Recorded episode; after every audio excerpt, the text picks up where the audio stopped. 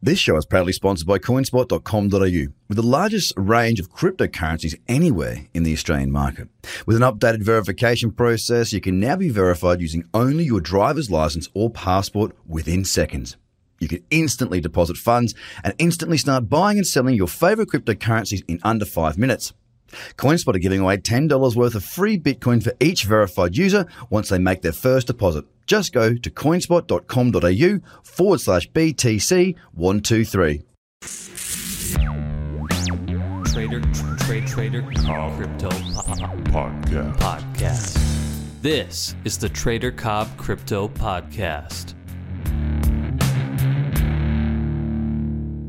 Hello, everybody, and welcome to the Trader Cobb Crypto Show. I have got a pretty interesting guest for you all this show. It's Genevieve. I'm sorry if I've mispronounced that, Leveille. And she is an ex banker who's uh, in the space now doing some pretty amazing things, working on a bunch of different bits and pieces. But the one we're going to sort of touch on a little bit is a project called AgriLedger. Now, Genevieve, if I have mispronounced your name, I apologize again. If I've done your introduction and no justice, I'm sure, please, if you wouldn't mind, first of all, thank you for being on the show.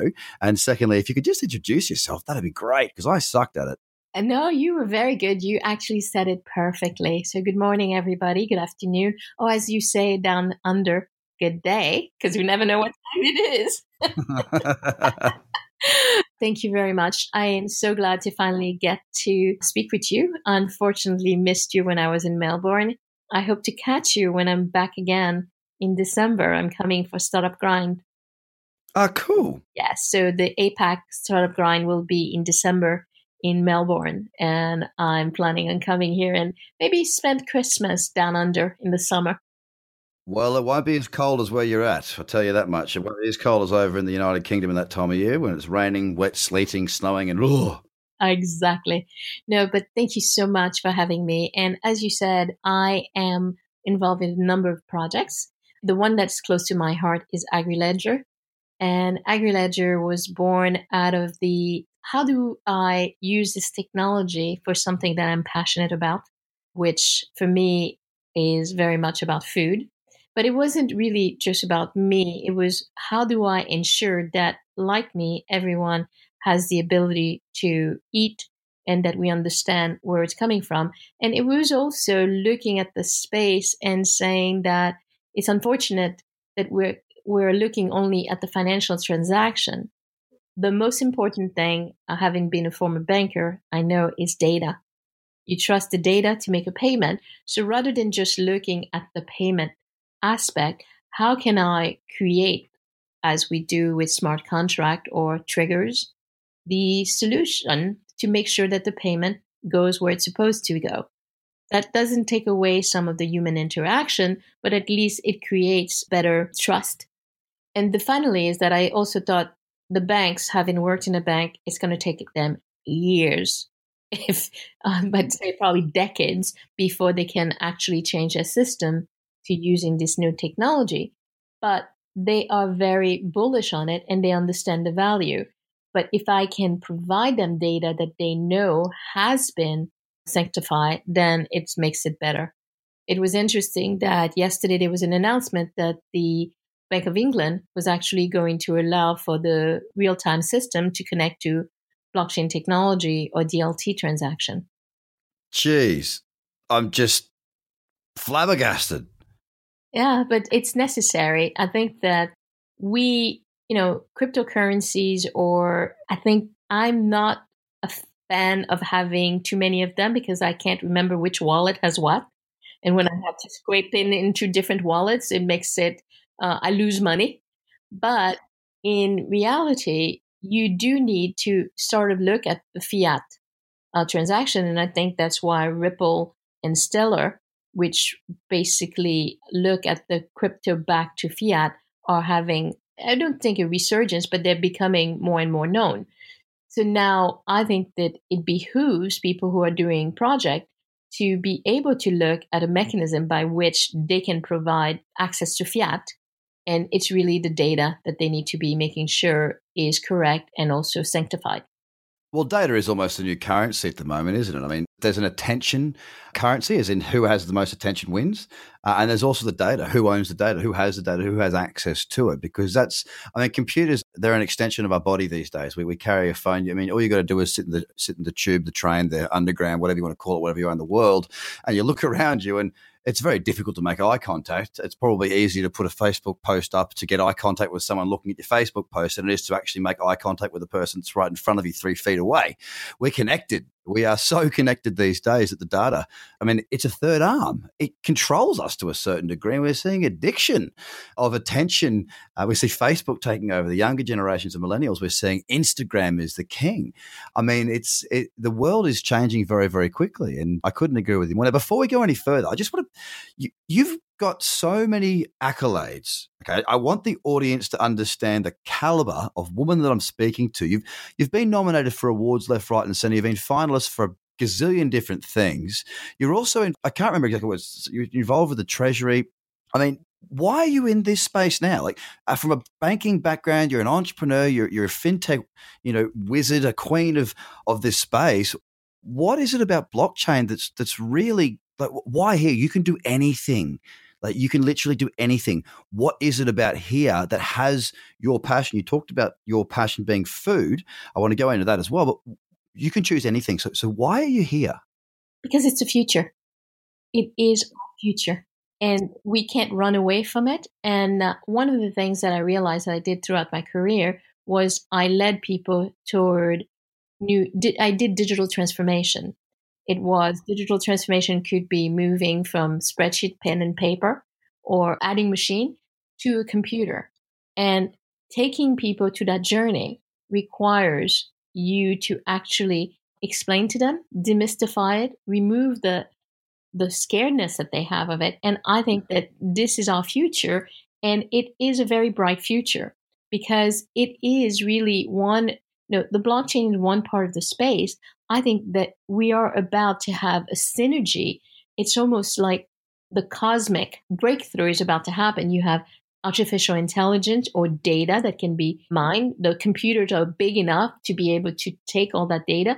Digital identity is finally becoming a reality. It's not becoming a reality because it wasn't working. It's now it's becoming imperative when you start looking at data protection laws. And all of that, plus the blockchain, which is really, I think, a new mechanism for trust, allows us to be able to function much more efficiently and allow for that concept even of universal income to come through. So I am very excited and for me it's more a legacy almost I feel. It's not I'm not doing this I'm you know I'm not going to say oh I want to make lots of money the money comes, great. I want to be able to retire comfortably. But more than anything else, I want to make a difference and help people understand how this technology is going to affect them, get government to ex- understand how it's going to happen. And trying to hide away from it is not the answer.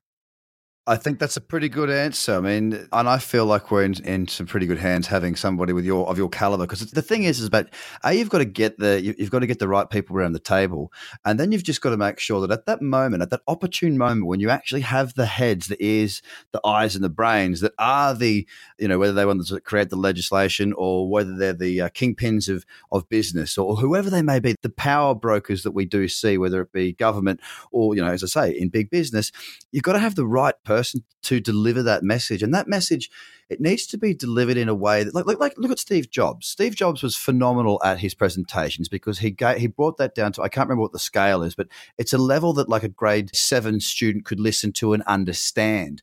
We don't need to demystify people by sounding like the smartest person in the room. We need to simplify this that people are interested in all of the technology behind it, not the te- not the people that are going to be using it, and the people that need to be implementing it. It's the people; those people need to understand. Okay, let's let's just do a very simple conjure as how A meets B. Let's make this a simple process. And understanding the technology is important for creating the projects and the infrastructures to make it work, but the conversation needs to be one that we can all understand together because if we don't, we don't move together as one. I think that's what we're lacking at the moment. Having people like you is a really important thing. So thank you. You're welcome. No, and uh, I think that also some of the things that are happening we're maturing. So when it comes to the ICO or the tokenization, it is maturing. I've always been for tokenization because tokenization is a mechanism by which you record information that can then be trusted. So we've had token for a while. Now, some of the great technologies that have come out, such as Ethereum and Neos and others, have taken it to where you can now look at fractionalization of shares. So I'm very excited at this technology being used as a mechanism to provide funding for so a form of crowdfunding, but where the crowd is not getting some shit little gift at the end, but something really worth, worthwhile, and also can continue to be part of the journey of that entrepreneur. So these are great things, but I think that it's important for us to really get our governments into that space and understanding how it fosters. So one of the fortunate things I've had has happened to me is I've been, become very involved with China. And, you know, we we hear the headlines last year about block ICOs becoming absolutely legal. But when we look down, it was they, they were very ingenious. They made it very easy for grandma to actually buy tokens for any coins that she wanted. So you had people really investing into the wrong instrument. But what's very interesting is that the government, however, is very, very bullish on the technology. And there is a lot of support. Uh, we don't hear a lot about all the different sandboxes that they have. And what I've also been observing is how they are actually structuring their tokens is very different than how we structure them in the West in the West, you issue a bunch of token and you try to sell all of them or you burn them. There, they are issuing billions and then they gradually re, uh, release them, which means that they are looking at this as a long term instrument for actually funding the company. So there's a lot to be learned from that, and I've been paying attention to see how does that. And also, what I'm finding is, as a result, they don't go for the big raises. They don't try and get 50 million. They'll go 3 million. They do that with institutional investors, which is legal. And from there, they then have a number of KPIs that have to be met by the company, be it against a token or delivery of certain item before they are allowed to do another tranche. Yes, well that that makes a lot of sense and it's it's actually something that I've it's been brought up in a couple of conversations that I've had with projects here in actually here in Sydney, Australia, of you know KPIs being met. That way you can unlock more tokens, and that way you have a value, so it can help to fund the project going forward. But first, you need to provide or prove that there is actually value in the tokens that you have uh, before you can go ahead and unlock more. I mean, the, the way market cap is realized at the moment is pretty wishy washy. It, it's a bit it's a bit difficult to take as a metric for an investment seriously. It can be quite tricky. It's not my strong point going through the tokenomics. I'm more of a trader side of it, but I do I do see. You know, I don't call myself an expert in the space, but I'm also not uh, not somebody who's completely clued out. I think I was in Hong Kong just just recently, and funny, like uh, just sort of going on for what you were just sort of saying there, Genevieve, about um, the, the, fact that China does things differently. There's a lot of projects there that are going on that we don't even know about in the Western world that are completely innovative and, and they do things differently and they're operating out through, they're operating in China, but it's kind of like, um, what's it called? The, the, World Series of Baseball in America. It's called the World Series, but nobody else has any part to play in it, right? China has their own World Series of cryptocurrency, blockchain investment, and crypto assets that we're not even included in. And it's quite fascinating. And I have been lucky uh, that I'm actually getting to play a little bit in that game. I've been asked by several projects to be an advisor. And I am working with also uh, blockchain I would say bottom chain technology, which means that it is used for the issuance or the transactioning, which is called AC chain. And I'm working with them in terms of solidifying the platform, making sure that we also can get our knowledge from external, you know, outside of China to use it. And as you say, there's so many projects. There's one that I'm looking at, which is around fraud. It's looking at tagging in a very different way to be able to create trust in the luxury goods that we buy. So it's really brand management. There are some around agriculture which are amazing, which are looking at using latest technology in there's something called PV6, which is basically allows you to take data at an infinite level through the internet to push back. And that's something that they're working with the government in the sandbox. So, and those are just the tip of the iceberg. I went to a conference in Macau and there were over 10,000 people in attendance and it was a blockchain. Wow, that's bigger than consensus. Yeah. and the best part about it, though, was the 70, 80 year old grandmas. So they called them the crypto grandmas, which were there. It was amazing. But I think that we do need to, you know, I went to a conference which said something very interesting. It said it's no longer copied to China, it's copied from China. Ah, that's a paradigm shift for our brains to take on board, isn't it? Yeah, and uh, I think we should be looking at it. They are doing a lot of innovative things. And one of the things that is very key for them is efficiency. They have so many people. And the approach, I mean, from as an American, it's been very interesting to sort of learn the approach to work and how things are. We, American and Australian, are very similar in that we try something and if it fails, we actually spend some time not a lot, not a lot of regret looking at what has actually gone on. With China, if it goes wrong, they just move out. They move away from it and they don't spend time regretting, which allows them to pick up and go. Make more mistakes faster. Exactly.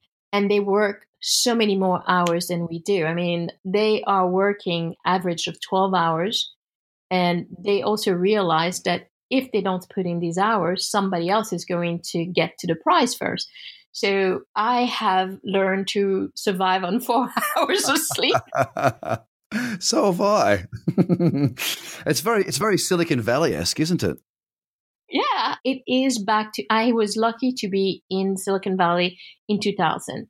And what I say is the fundamental difference at that time during the dot com years is that you either had to be very lucky to be in the right place have lots of money or really at the end where you made a difference and that's where i made a difference was working within organization as a change agent. Nowadays you can get access and that's what i love working with big company. I could get access to people. I needed information. I could call in and really get to collaborate. Nowadays you have to do it in an open environment. So which means we all have the opportunity to be successful but you've got to grab it by the you know basically for the ride. It's a wild and fun ride and you just have to go for it.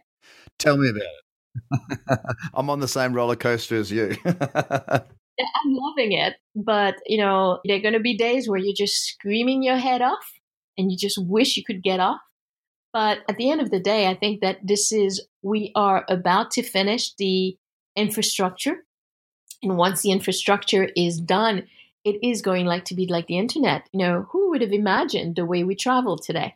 Well, that's I mean, look, I, honestly, everybody who's listening to this show now probably knows what's coming next. Genevieve, I, I ask every, and look, this is honestly, you've just given me the best segue ever.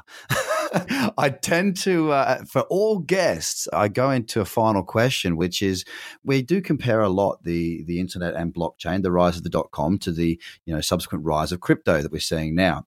Of course, the dot com era was well before 1993, but it was when you know, we started to see commerce and, and it sort of go mainstream and be actually used was about 1993 with the crescendo ending about 2000, obviously with the bust that went on through the madness there.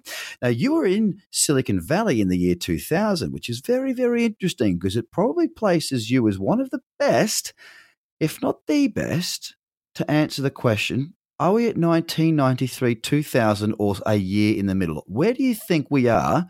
I'm not talking about cryptocurrency. I'm talking about blockchain. I'm talking about crypto assets.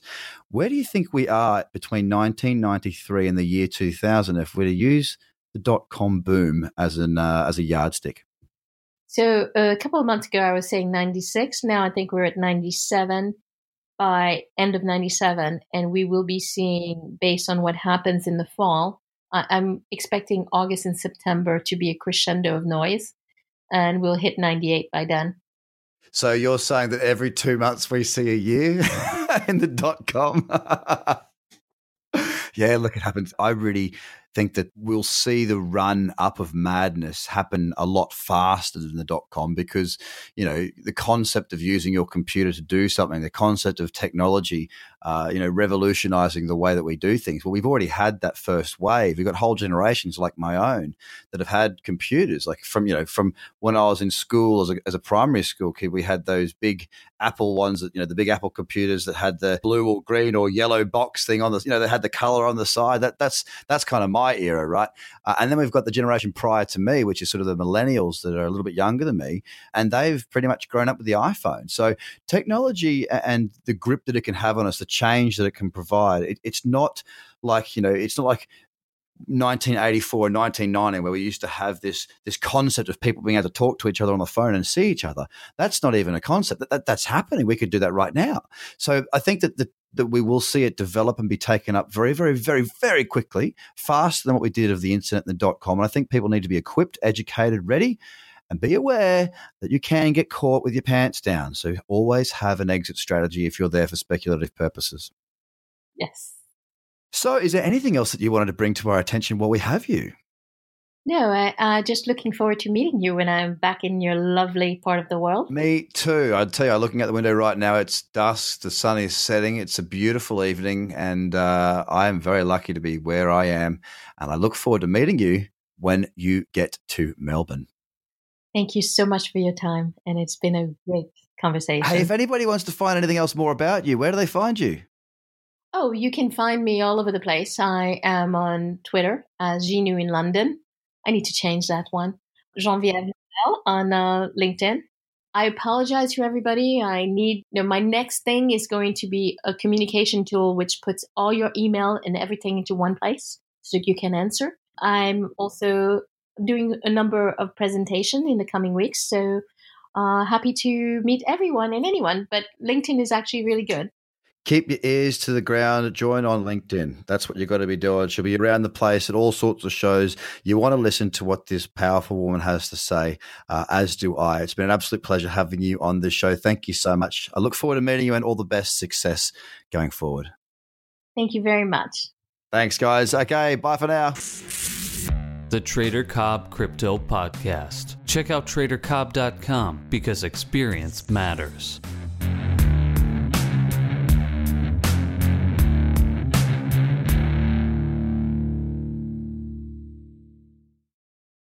This show is proudly sponsored by coinspot.com.au, with the largest range of cryptocurrencies anywhere in the Australian market. With an updated verification process, you can now be verified using only your driver's license or passport within seconds. You can instantly deposit funds and instantly start buying and selling your favorite cryptocurrencies in under five minutes. CoinSpot are giving away $10 worth of free Bitcoin for each verified user once they make their first deposit. Just go to coinspot.com.au forward slash BTC123. Views are of the advertiser, not Trader Cobb or the audio presenter.